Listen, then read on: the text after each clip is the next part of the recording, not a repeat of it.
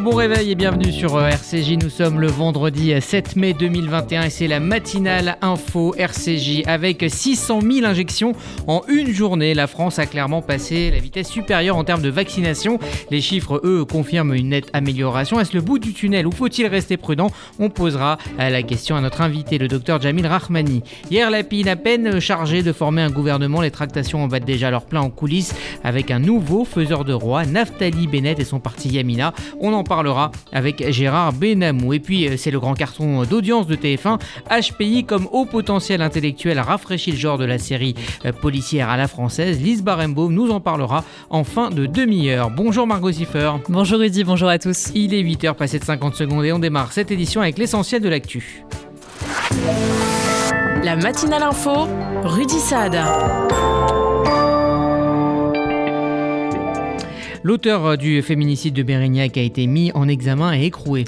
Le gouvernement a lancé euh, hier une mission euh, d'inspection. Le but déterminer comment cette mère de trois enfants a pu être brûlée vive par son mari près de Bordeaux. Il avait en effet été condamné et emprisonné il y a moins d'un an pour violence conjugale. La procureure de Bordeaux, Frédéric Portery, est revenue sur les faits. Convaincu, selon ses dires, que euh, son épouse avait un amant et qu'elle le manipulait, il aurait décidé de la punir des souffrances endurées, mais sans souhaiter la tuer. Il stationnait vers 7h15 du matin sa, fourgonnette avenue Carnot et voulait, je cite, brûler un peu sa femme pour lui laisser des marques. Il la surveillait et la voyait sortir à plusieurs reprises au cours de la journée. Vers 18 heures, elle sortait à nouveau et remontait l'avenue dans sa direction. Alors qu'elle arrivait à son niveau, il sortait de la voiture avec un fusil et tirait deux balles dans les cuisses de la victime pour prévenir toute fuite. Il prenait un bidon d'essence dans le véhicule et aspergeait la victime. Il mettait le feu avec un briquet. Après avoir commis ses actes, il retournait à pied au domicile du 76 avenue Carnot. Il ordonnait au fils aîné de la victime, Mohamed Hassan, de quitter le domicile, puis arrosait le garage et le premier étage d'essence avant de mettre le feu. Les ministères de la Justice et de l'Intérieur devront euh, notamment étudier les conditions de remise en liberté euh, de l'individu, mais aussi euh, son suivi. Les premières conclusions sont attendues pour mardi. Alors que l'enquête progresse pour retrouver le meurtrier du policier à Avignon, l'émotion est toujours extrêmement vive. Avignon est toujours sous le choc après la mort d'un policier mercredi. Éric Masson était âgé de 36 ans. Il a été touché au thorax et à l'abdomen lors d'une opération anti-drogue. Gérald Darmanin, le ministre de l'Intérieur, s'est rendu sur place. Nous menons une guerre sans merci contre les trafiquants. Et ces trafiquants répliquent, si j'ose dire, ils essayent de nous impressionner, ils n'y arriveront pas, parce que c'est extrêmement rémunérateur. Et nous touchons au cœur de ce trafic. J'ai été, comme vous l'avez vu, euh, auprès de ces policiers par deux fois entre hier et ce matin et j'ai pu voir leur grande dignité malgré leur, euh, leur émotion. Et j'irai évidemment présider aux obsèques de ce policier. Tout est mis en place pour ce qui concerne cet euh, assassinat et le procureur de la République était présent tardivement hier avec les policiers et avec moi grâce à la police judiciaire pour retrouver le ou les responsables de cet odieux assassinat qui, je l'espère, seront effectivement très rapidement traduits devant la justice. Une femme suspectée d'être la cliente du dealer qui a tiré sur le policier a été placée en garde à vue. L'assaillant est quant à lui toujours en fuite. Une grande marche citoyenne est prévue à Paris le 19 mai. Un mot de politique française avec cette nouvelle défection chez les Républicains. Le maire de Nice, Christian Estrosi, quitte le parti de droite. C'est dans une interview au Figaro que Christian Estrosi a officialisé hier son départ des Républicains. Le maire de Nice dénonce la violence du parti à son égard. Il fait notamment référence à l'affaire des régionales en PACA. Il dit déplorer, je cite, la dérive d'une faction qui semble avoir pris en otage la direction du parti pour faire capoter le projet d'alliance entre LREM et LR. En France, le déconfinement se précise avec notamment euh, le protocole pour les festivals. Les festivals en plein air qui auront lieu debout pourront euh, reprendre dès euh, le 1er juillet. C'est ce qu'a annoncé hier Roselyne Bachelot. Une jauge de 4 mètres carrés par festivalier devra toutefois être respectée. Le nombre de personnes autorisées sera par ailleurs indiqué par les préfets en fonction des circonstances locales. Quant aux spectacles et concerts debout, ils seront également autorisés selon un protocole adapté. Et par ailleurs, on en parlera dans le détail dans le dossier, la situation sanitaire continue de s'améliorer. 5231 patients se trouvent actuellement en réanimation, soit 273 de plus en 24 heures. Par ailleurs, 222 personnes sont décédées en une seule journée. La campagne de vaccination continue toutefois de s'accélérer. 600 000 injections ont été réalisées en 24 heures. Il s'agit d'un record. Cette campagne de vaccination s'ouvre également à de nouveaux publics. Tous les Français de 50 ans et plus pourront se faire vacciner dès lundi, soit avec 5 jours d'avance sur le calendrier qui était prévu. Par ailleurs, à compter de mercredi, les injections seront également ouvertes aux plus de 18 ans s'il reste des créneaux. Ils devront donc s'inscrire la veille pour le lendemain sur des sites comme Vitmados ou encore Doctolib. Emmanuel Macron, quant à lui, se dit favorable à la levée des brevets sur les vaccins contre le coronavirus. Alors que Joe Biden et Vladimir Poutine ont annoncé être favorables à la levée des brevets sur les vaccins, Emmanuel Macron a fait la même annonce hier. Il a toutefois souligné que la priorité concernait le don de doses, mais aussi les partenariats avec les pays les plus pauvres. Ce sujet sera notamment à l'ordre du jour du sommet de l'Union européenne à Porto ce vendredi. On se souvient du meurtre d'Esther Orgen, cette mère de famille franco-israélienne assassinée euh, en Israël. Anne Hidalgo refuse de déchoir Mahmoud Abbas de la euh, médaille du Grand Vermeil comme l'avait demandé sa famille. La médaille avait été octroyée au président de l'autorité palestinienne par la maire de Paris en septembre 2015. Elle devait rendre hommage à son action pour la paix. Anne Hidalgo refuse toujours de lui retirer. Elle a notamment fait savoir que cette médaille était une marque protocolaire décernée au chef d'État passant par l'hôtel de ville lors d'une visite officielle. Une décision que déplore Benjamin Orgen. Sa sœur a en effet été retrouvée morte dans une forêt assassinée par un terroriste palestinien. La tension est toujours vive à Jérusalem-Est. De nouveaux affrontements ont éclaté hier soir dans un quartier de Jérusalem-Est. Ils ont débuté quelques heures après la fixation d'une nouvelle audience par la Cour suprême. Elle concerne des familles palestiniennes menacées d'expulsion. Des Palestiniens ont notamment lancé des projectiles en direction de véhicules mais aussi d'habitations. 15 personnes ont été arrêtées. Les obsèques de la victime de l'attentat de Tapouar se sont déroulées hier. Une foule d'Israéliens a participé hier aux funérailles du jeune homme ayant succombé à ses blessures après l'attentat de Tapouar en Cisjordanie. Il s'agit de Yehuda Geta, il avait 19 ans. Sa dépouille a été portée à travers la foule par des soldats et des proches. L'assaillant a quant à lui été arrêté. Et puis on termine quand même par une bonne nouvelle, l'Europe ouvre ses frontières aux Israéliens. Les citoyens israéliens sont désormais autorisés à se rendre dans les 27 pays de l'Union européenne, c'est ce qu'a indiqué hier le Conseil européen. Deux conditions sont toutefois nécessaires. Le vaccin doit être reconnu par les autorités sanitaires de l'Union européenne. Par ailleurs, la deuxième dose doit avoir été injectée au moins 14 jours avant le voyage. Merci Margot Siffer. Vous écoutez la matinale info RCJ. Il est 8h07. Dans un instant, on prendra à la direction d'Israël où c'est désormais Yair Lapid qui est en charge de former un gouvernement. Une tâche bien compliquée. On vous explique pourquoi dans un instant. Mercredi, c'est donc à Yair Lapid qu'incombe la charge de former un gouvernement. Bonjour Gérard Benamou. Bonjour Rudy, bonjour à tous. Vous êtes notre correspondant permanent en Israël. Alors le souci pour euh, Yair Lapid, c'est que Benjamin Netanyahou s'attaque à la volonté de Naftali Bennett de participer à un gouvernement avec le centre et la gauche. Oui, il fallait s'y attendre. Il est toujours plus facile de détruire que de construire. Netanyahu, qui a bâti sa carrière politique sur le principe de diviser pour régner et durer, en sait quelque chose. Il expérimente une fois de plus la méthode qu'il connaît le mieux face à un Yair Lapide déterminé à être le rassembleur du plus grand dénominateur commun pour tenter de constituer un gouvernement d'action véritable. Il l'a dit hier soir dans son allocution.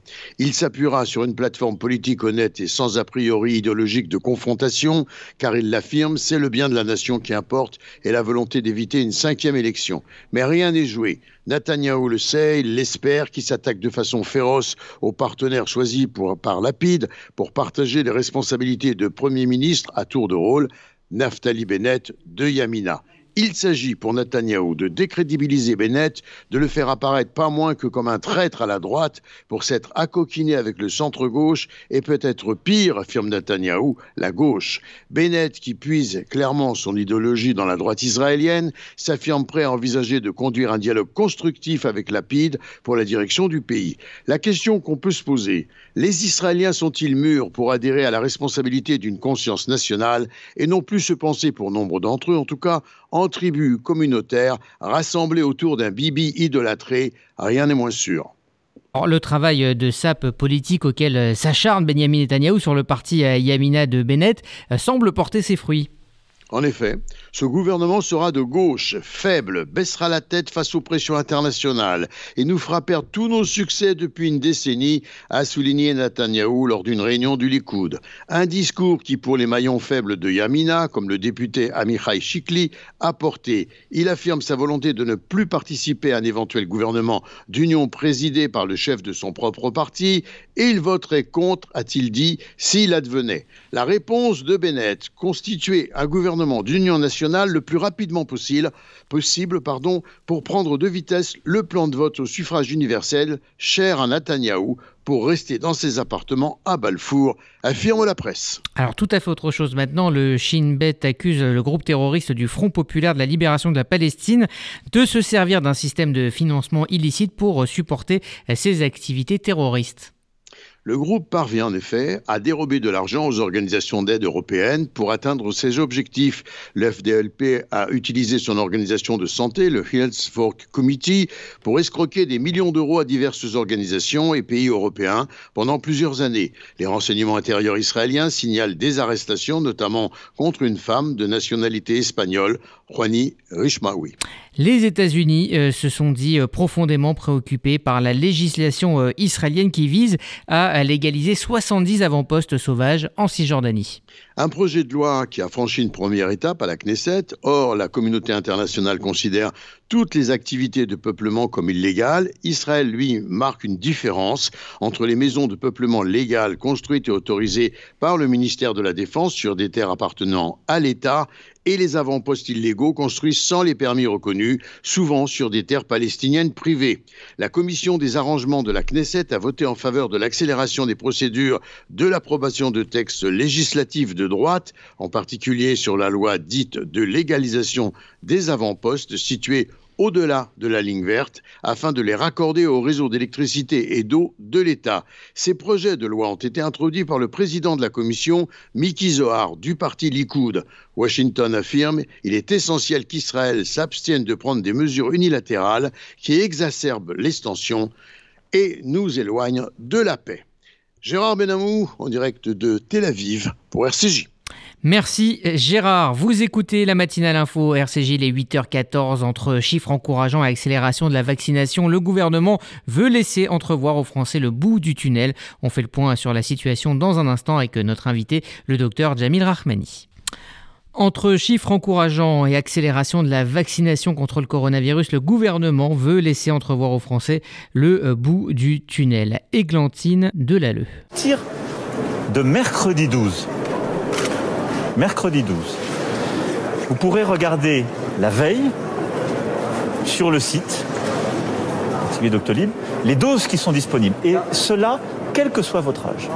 Et s'il y a, à l'endroit où vous êtes, des doses qui sont disponibles le lendemain, et donc des rendez-vous qui ne sont pas pris, ils seront ouverts sans limite d'âge. Nouveau coup d'accélérateur pour l'exécutif qui avance de 5 jours l'ouverture de la vaccination aux plus de 50 ans autre nouveauté, la possibilité à partir du 12 mai d'obtenir une dose non attribuée la veille pour le lendemain, quelle que soit la catégorie d'âge. Une accélération de la vaccination qui se confirme. Dans un tweet, le ministre de la Santé, Olivier Véran, a annoncé que 600 000 doses de vaccins contre le Covid-19 ont été injectées ce jeudi 6 mai en France, un record. Sur le plan sanitaire, la décrue se confirme. 21 712 nouveaux cas de Covid-19 ont été recensés hier avec un taux de reproduction de 0,83, un chiffre en baisse de presque 20% par rapport à la semaine dernière. Le taux d'incidence lui aussi est en baisse avec une moyenne nationale de 215 cas pour 100 habitants.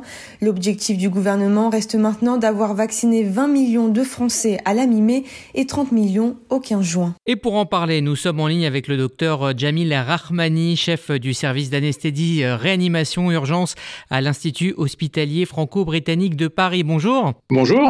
Merci d'être avec nous euh, ce matin. Alors, euh, le taux d'incidence est en chute euh, libre, le taux de reproduction également. Les chiffres montrent une amélioration de la situation. quels sont les, facteurs qui expliquent cette baisse? Est-ce que c'est la vaccination, la saisonnalité ou l'effet des mesures de freinage?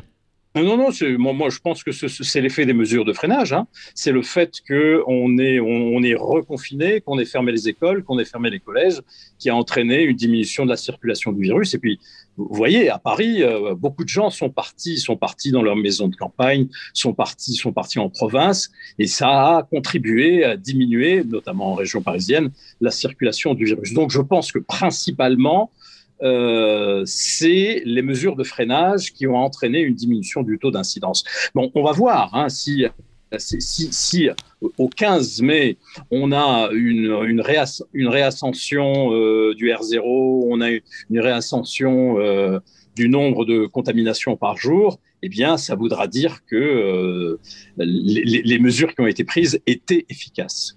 Donc, si je vais euh, dans le sens de ce que vous dites, euh, le retour à l'école pourrait marquer un ralentissement de l'amélioration, voire une nouvelle flambée du virus? Bah, C'est ce que disent tous, les spécialistes, hein, c'est que la, situation est fragile que les taux d'incidence sont encore très élevés. Hein. Vous savez que on était au-dessus de 250, on dit qu'on est, on dépasse le seuil d'alerte le seuil d'alerte. Donc, euh, pour l'instant, euh, c'est pas gagné. Hmm. C'est pas gagné.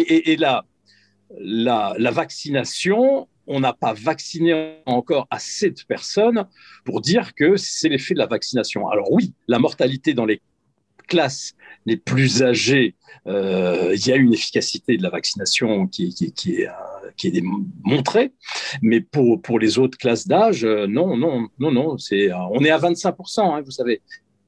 On est à 25%. Et aux Seychelles, aux Seychelles, ils ont un taux de vaccination, c'est l'un des pays les plus vaccinés euh, du monde. Ils ont un taux de vaccination de 60% et l'épidémie redémarre. Euh, Jamil Rahmani, le gouvernement a mis euh, le temps, hein, mais semble vouloir maintenant ouvrir la vaccination au plus grand nombre et privilégier les premières doses, hein, cette technique de la première dose. Est-ce que la première dose fait l'essentiel du travail de protection? Ça fait une partie, non, ça fait une partie euh, du travail de protection. Hein. L'étude qui est parue dans le Lancet euh, et qui est issue des données israéliennes le montre bien. Euh, la première dose confère une protection, mais qui est aux alentours de 50%. Si on veut être vraiment protégé à 90%, voire 95%, eh bien, il faut faire les deux doses et on arrive à cette protection une semaine après la deuxième injection. Donc clairement, oui, il faut vacciner le maximum de personnes et privilégier la première dose, c'est une bonne chose parce que ça permet de protéger et d'éviter les formes graves et les morts chez euh, beaucoup plus de monde, mais ça n'est pas suffisant. Et l'immunité de groupe, l'immunité de groupe avec les variants euh, sud-africains, les variants anglais, on, on, la situe à 80 voire 90%. Vous savez qu'en Israël, ils vont commencer à vacciner les enfants au mois de mai. Enfin, ils, doivent commencer à vacciner les enfants à partir de, à partir de 12 ans. Tout ça pour obtenir l'immunité de groupe. Alors, avec euh, la vaccination euh, qui euh, progresse et la saisonnalité, la météo qui va se faire plus clémente, est-ce que vous pensez qu'il faille alléger les gestes barrières cet été ou justement ne pas reproduire les erreurs de l'été dernier? Alors, la saisonnalité, c'est une grande fiction pour une raison très simple.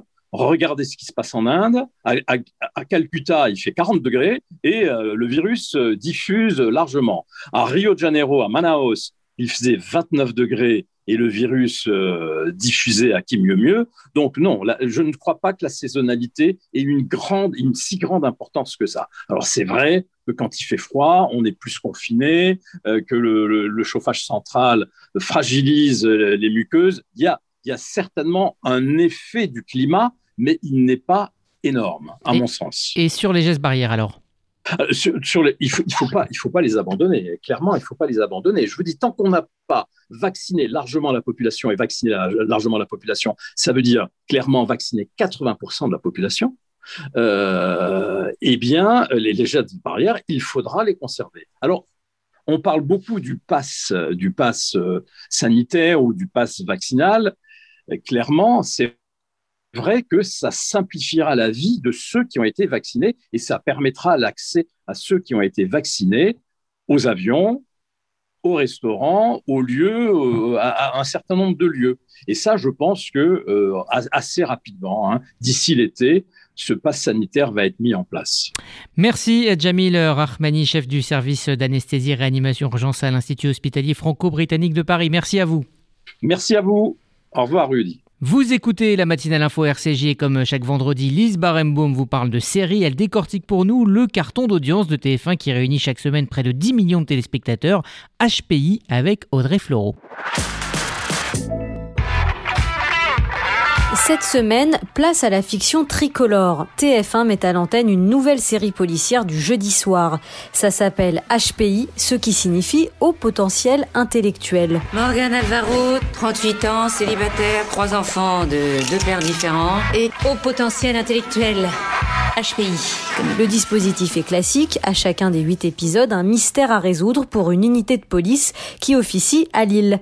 Mais là où HPI innove, c'est dans son genre. Au dire de TF1, cette série créée par Nicolas Jean, Alice Chegaret-Brognaud et Stéphane Carrier est une comédie policière, un genre rare en France, et pourtant HPI réussit son pari, puisque l'histoire est celle de Morgane Alvaro, 38 ans, femme de ménage et mère de famille, avec un QI de 160. Vous êtes surdoué Quand je vois euh, une énigme, eh ben, je suis obligée de la résoudre, sinon je peux pas dormir. Voilà, j'ai pas le choix. Mais qu'est-ce que vous foutez à faire le ménage? Il semblerait que j'ai un problème avec l'autorité. Ses talents intellectuels ne vont pas rester secrets bien longtemps. Remarqué par une commissaire, Morgane va intégrer les rangs de la police nationale et épauler un lieutenant, un tantinet psychorigide. Ce duo mal assorti mais très complémentaire se lance d'ailleurs des pics bien acides et très drôles pendant toute la série. Cette fille a 160 de QI. Mais je me fous de son QI. Salut les poulets Petite chouquette et c'est bien là la force de HPI. C'est une série de personnages qu'on adore retrouver d'épisode en épisode. Morgane Alvaro, campée par Audrey Fleurot, est très attachante. Mère de trois enfants de deux pères différents, comme elle aime à le dire, elle résout avec une facilité déconcertante les enquêtes les plus complexes. Ses manières directes et son style vestimentaire flashy à la Erin Brokovich version Haute-France ne vous lasseront jamais. La force de HPI, c'est aussi son casting, à commencer par Audrey Fleurot qui semble beaucoup s'amuser en jouant cette tornade surdouée qu'est Morgan Alvaro. On retrouve aussi Mehdi Nebou en flic complètement excédé, Rufus en voisin octogénaire compatissant ou encore le très pointu Bruno Sanchez, transfuge de Canal+, qui joue un petit flic tir au flanc. Pour TF1, HPI est une des séries qui incarne la refonte de la grille-fiction. Les franchises Section de recherche et Alice Nevers s'essoufflaient. La première chaîne a donc trouvé la parade grâce à de nouvelles marques plus modernes. Les récentes séries Gloria ou encore Le Remplaçant avec Joe Star ont attiré 7 millions de téléspectateurs pour leur lancement, une prouesse et la preuve que la fiction française mainstream réussit aussi à se renouveler.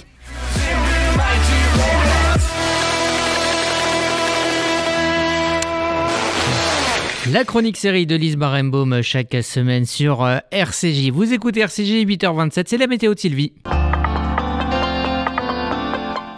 Bonjour à tous. À Paris, il fera beau, du beau temps peu nuageux avec des températures comprises entre 5 et 15 degrés.